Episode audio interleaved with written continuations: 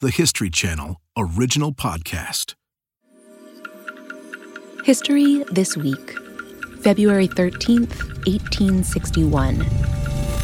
I'm Sally Helm. The air is still today. The New York Times would later write that the flags over the Capitol building aren't flapping, but are hanging loose against their staves. And the city of Washington, D.C. is waiting, bracing itself. Because for weeks, there have been threats that this day is going to get violent. The country has just come through a contentious election. The winner is Abraham Lincoln. He's a Republican. He's opposed to slavery and against its expansion. And pro slavery voters, especially many Southern voters, think that Lincoln's election spells the end of their way of life. And they're not having it. Seven states have already seceded. Today is a very important day for this democracy in crisis. In the halls of Congress, Lincoln's victory will be affirmed when the electoral votes are officially counted.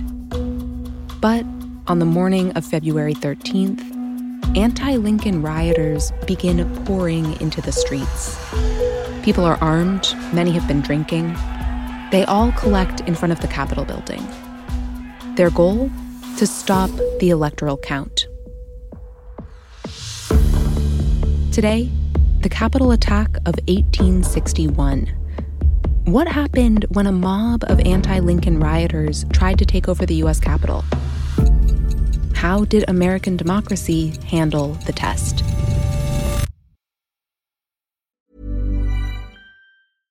Hey, it's Paige DeSorbo from Giggly Squad. High quality fashion without the price tag? Say hello to Quince. I'm snagging high end essentials like cozy cashmere sweaters, sleek leather jackets, fine jewelry, and so much more. With Quince being 50 to 80% less than similar brands. And they partner with factories that prioritize safe, ethical, and responsible manufacturing. I love that. Luxury quality within reach. Go to quince.com slash style to get free shipping and 365 day returns on your next order. Quince.com slash style. About a week after the Capitol riot of January 6th, 2021, I called historian Ted Widmer. He wrote a book about a very specific slice of Abraham Lincoln's life the 13 day train trip that Lincoln took to Washington, D.C. before his inauguration in 1861. It was during that time that a mob of anti Lincoln rioters stormed the U.S. Capitol and tried to take it over. And after the Capitol riot of 2021, Widmer's research was starting to feel alarmingly relevant. He said the whole thing has been surreal. I'm not sure what century I'm living in half the time. I mean, I'm definitely in 2021, but I feel every time I pick up a newspaper, which I still actually do, I still buy a newspaper, that we're in some alternate universe in which we're hurtling toward events that really resembled the situation in the winter of 1860 to 61 when Lincoln's on his way to become the president, but there are incredible obstacles in front of him. Obstacles on the order of an existential threat to the nation. A civil war is brewing. You can already see the signs. In my research, I kept seeing signs earlier and earlier. In 1859, in a Richmond newspaper, they were already writing that if the election went the wrong way, they were absolutely happy to secede and start a country of their own. The thing driving people apart, of course, was the question of slavery. Voters in the North were generally anti slavery, Southern voters were generally pro. Though Widmer says by 1860, the political question had actually gotten much narrower than people tend to remember now. The argument has gotten more and more specific, and it has centered on whether the South has the right to expand slavery across the Mississippi River into what are still territories and not yet states. At several points, the South had agreed not to expand slavery any further, but they kept breaking their promises. In the election of 1860, this becomes the key decisive issue. The threat of secession is in the air, so the stakes are extremely high. The emotion level is just through the roof. Everyone knows the 1860 election will profoundly change the country. The Democratic Party has been the dominant party in the nation for over 30 years. But in the lead up to the 1860 election, the Democratic Party splits into two factions.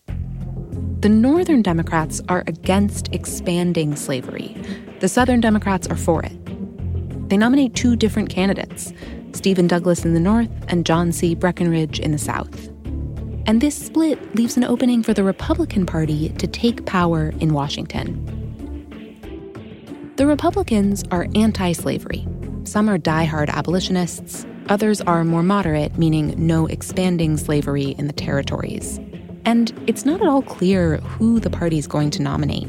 But the name Abraham Lincoln is nowhere near the top of the list. At the end of 1859, a long list of 21 possible nominees for the Republican nomination was published, and his name is not on it. So he's not even in the top 20. Lincoln was, at that point, a bit of a nobody. He'd been born in Kentucky and then spent much of his childhood in southern Indiana. Which is pretty southern, and he probably had an accent that we might even call kind of southern. His family moves to Illinois, and he's fascinated by politics. He becomes a small town lawyer, spends a bit of time in the Illinois state legislature, serves one term in the U.S. House of Representatives. He makes a slightly bigger name for himself in 1858 He's running for the U.S. Senate as a Republican against Democrat Stephen Douglas, the same person he'll run against in the 1860 election. And those 1858 Lincoln Douglas debates will become famous. They raise Lincoln's profile. But in the end, Lincoln loses that Senate race. And two years later, he's a real underdog for the Republican nomination. And he also looked funny you know, tall and gangly, and his clothes never hung on his body very well. He didn't look well put together. That was bad for conventional politics. As it turned out, it was quite good for unconventional politics because he would just stand out there in front of the people, and the people would go crazy. They liked the way he looked. He looked like a real American. At the 1860 Republican Convention in Chicago, Lincoln's chief opponent is New York Senator William Seward. Seward has been vigorously anti slavery for many years. Lincoln, on the other hand, is a relative newcomer, and he sticks to a more moderate line that slavery shouldn't be expanded into new states and territories. And that more moderate position ends up carrying the day. From the moment he gets the nomination in May of 1860, there's a torrent of abuse coming out of the South in respectable places Jefferson Davis is a senator from Mississippi, and he begins to speak in a very threatening way about Lincoln's United States. And a lot of Southern newspapers have angry and even violent editorials. It's just not hard to find written down in letters and newspapers just how full of hate the Southern people were for Lincoln. So lots of white people in the South hated Lincoln. But some African Americans enslaved in the South knew what his election might mean for them. The famous black leader Booker T. Washington said he was only four years old. He was a slave on a plantation in Virginia. He remembered knowing the issues. They knew someone was coming who their masters really didn't want to be elected, and that was enough for them to want him to win. And I found some amazing stories that made me think of QAnon, where masters would tell their slaves who have no access to newspapers, a very bad man is coming in and he's going to try to eat all of you. He's a cannibal and he wants to eat all of you, but we will do our best to stop him. When Election Day 1860 finally arrives, the country is on edge. Everybody knew our country will change forever if Lincoln has won, and turned out to be true. The night of the election, November 6th, 1860, James Garfield, a future president in Ohio, couldn't sleep, and he rode his horse many miles in the middle of the night to a local telegraph station to get the news. And that was happening throughout the country Widmer tells the story of a young Thomas Edison who's so desperate to hear the results of the election that he can't wait until the newspapers get to print. And the fastest way he can get the news, he's so good at reading the electricity of the signals of the telegraph that he puts it on his tongue. And that's how he gets the news that Lincoln has won. Lincoln has won, but just barely. Lincoln wins with a very small percentage of the vote, 39.8%, which is tiny for a winner. The second smallest uh, winner ever received in our history. And when you think of how famous and important Lincoln is, it's shocking to think that he just squeaked in, basically, but he, he did. And then really his troubles were just beginning. The attacks that Lincoln faced before the election ratchet up in newspapers and in private conversations all across the country. Sometimes they say he's very weak, he's the creature of his party managers, that all of these extreme abolitionists control him to the opposite extreme is he's a tyrant, he's, he's a despot, he's coming in, he's going to ruin our country. And they, they can't get their message straight, but it's always negative. And then in the fringes of all of that is the promise that they will stop him violently from ever making it to Washington. In Washington, D.C. itself, slavery is legal. And you start to see conflict spilling into the streets. There are people causing fights or pushing each other off sidewalks or just sort of drunkenly yelling at each other on the streets of Washington. And in the halls of power, there are more serious plots taking shape. One surreal feeling that I had in my research was my dawning awareness that the Confederate States of America, which we think of as a kind of alien country, formed at Montgomery, Alabama in February of 1861, is really being planned in Washington, D.C., inside the United States of America in November and December of 1860.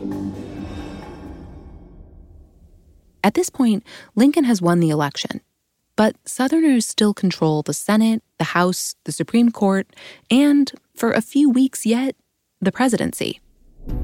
James Buchanan had basically stopped being president.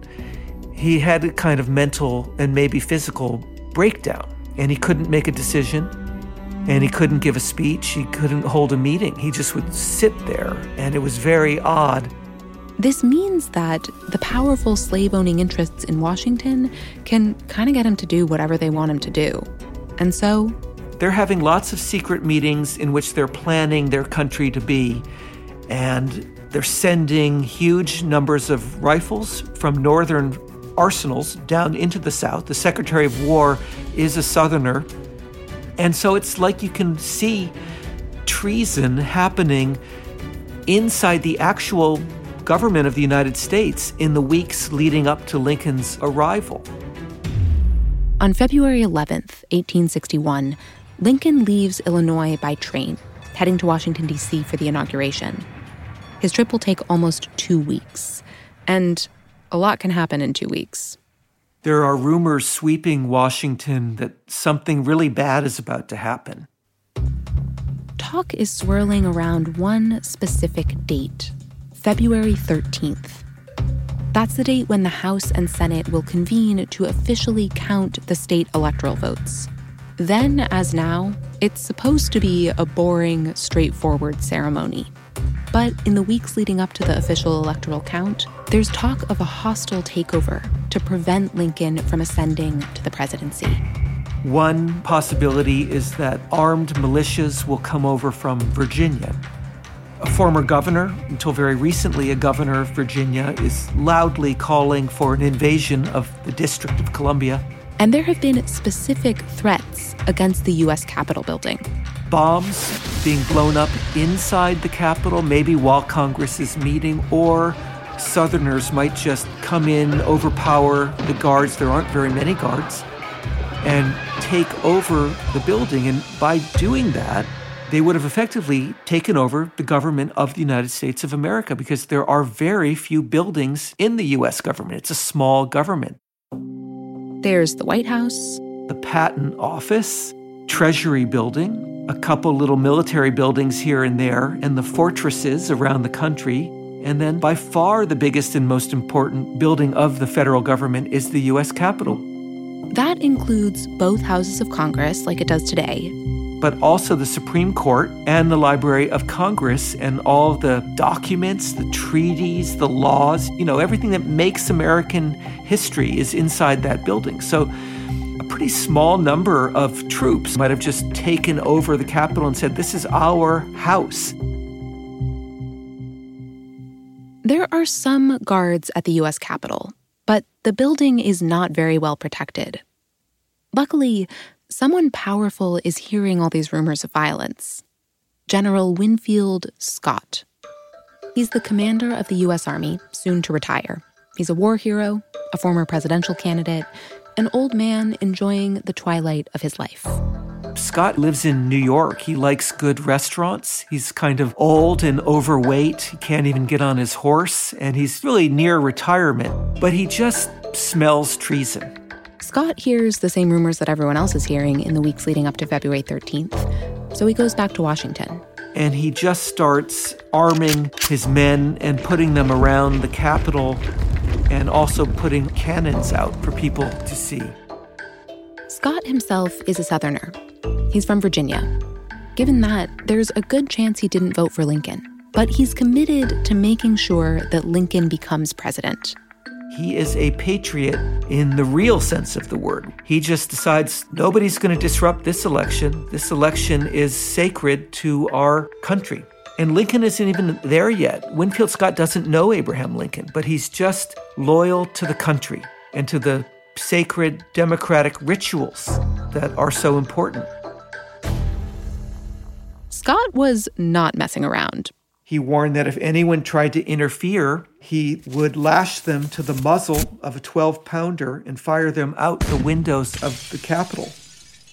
And he added, I would manure the hills of Arlington with the fragments of his body, meaning anyone who tried to disrupt specifically the counting of the vote on February 13th.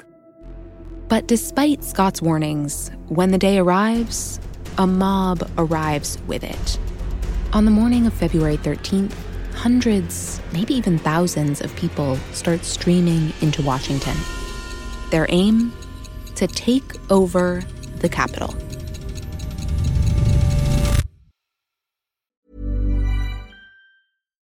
Hi, I'm Daniel, founder of Pretty Litter. Cats and cat owners deserve better than any old fashioned litter. That's why I teamed up with scientists and veterinarians to create Pretty Litter. Its innovative crystal formula has superior odor control and weighs up to 80% less than clay litter.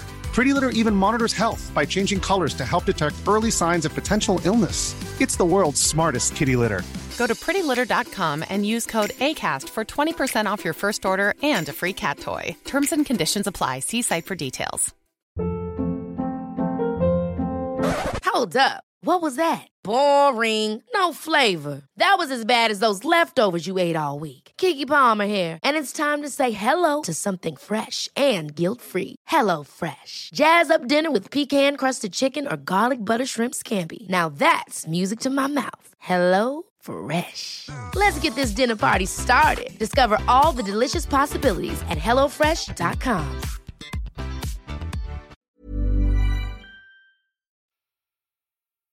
The electoral votes will be counted in Congress on February 13th, 1861, and pro slavery rioters are determined to disrupt the count.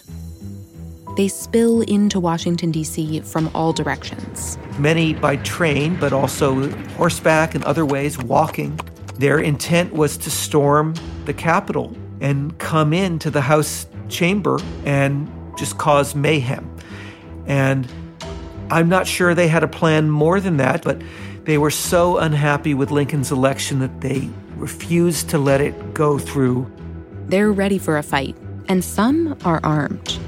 People described them as looking like they were violent. Many were drinking, they were loud, they were swearing a lot, and they're going straight to the Capitol, which is, you know, an incredibly prominent building in Washington up on top of the hill.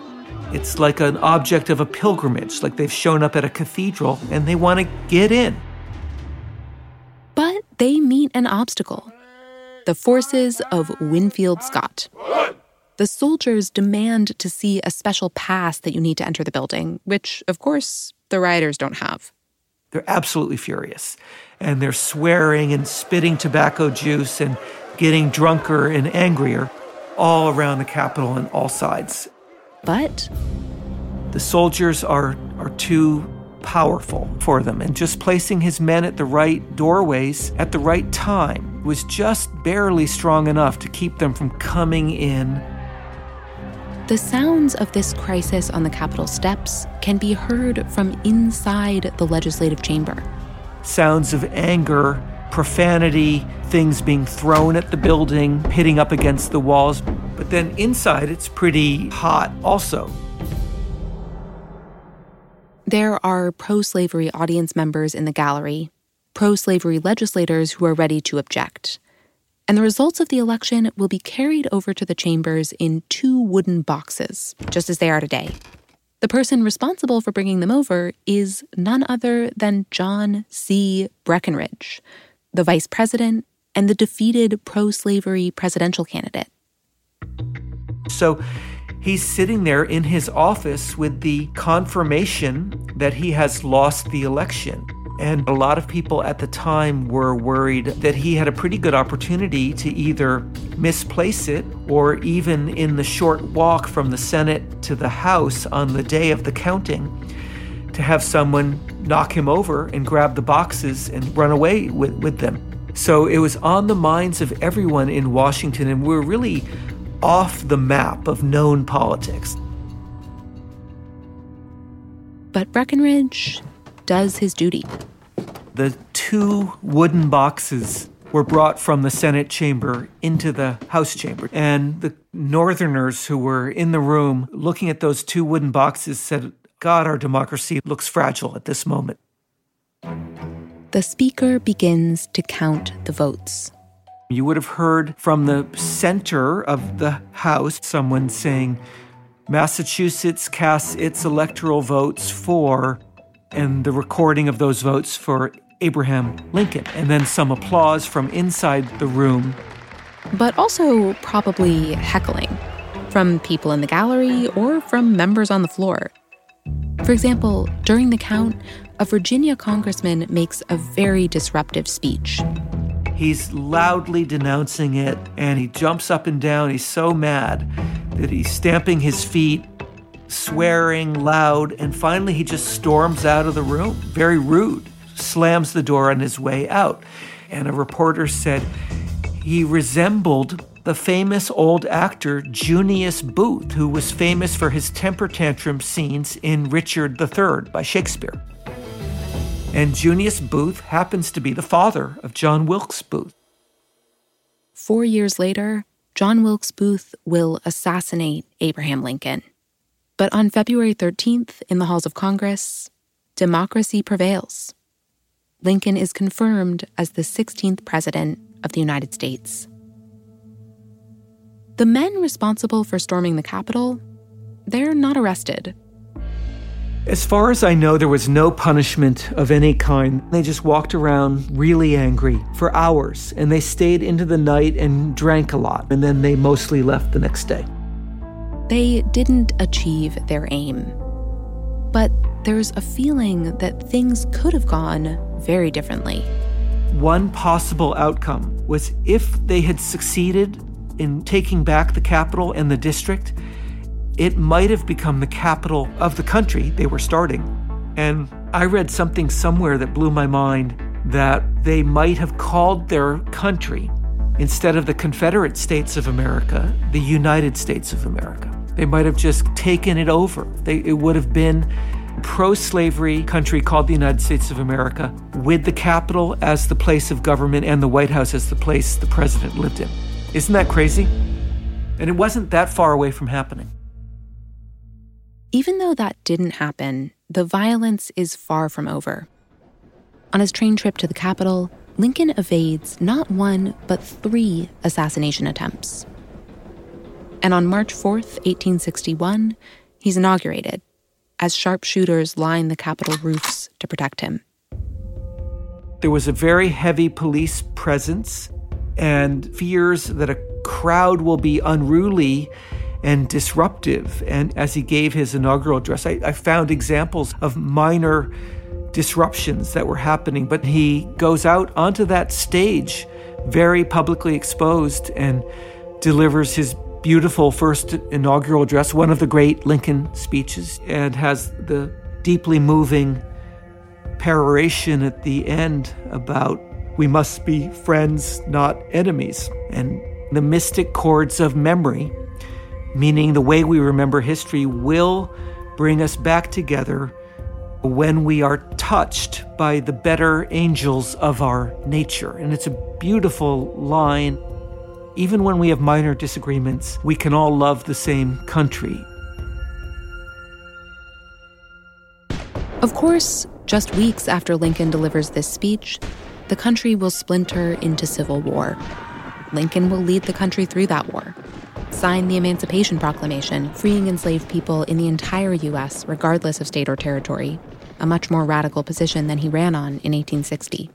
And then Soon after the war ends in April of 1865, Lincoln will be assassinated.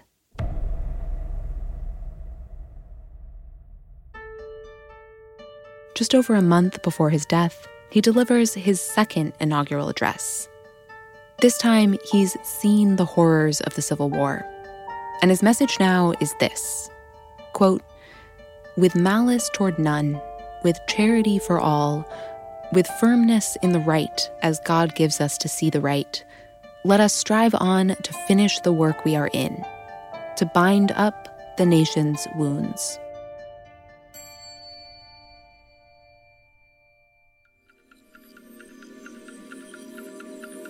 Thanks for listening to History This Week.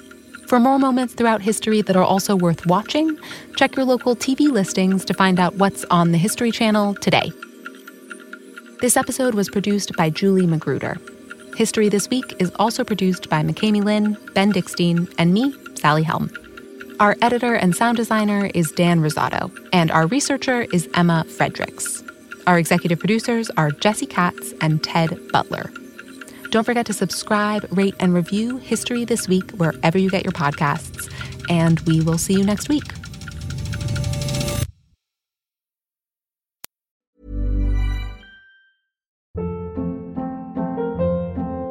Hold up. What was that? Boring. No flavor. That was as bad as those leftovers you ate all week. Keke Palmer here, and it's time to say hello to something fresh and guilt-free. Hello Fresh. Jazz up dinner with pecan-crusted chicken or garlic butter shrimp scampi. Now that's music to my mouth. Hello Fresh. Let's get this dinner party started. Discover all the delicious possibilities at hellofresh.com.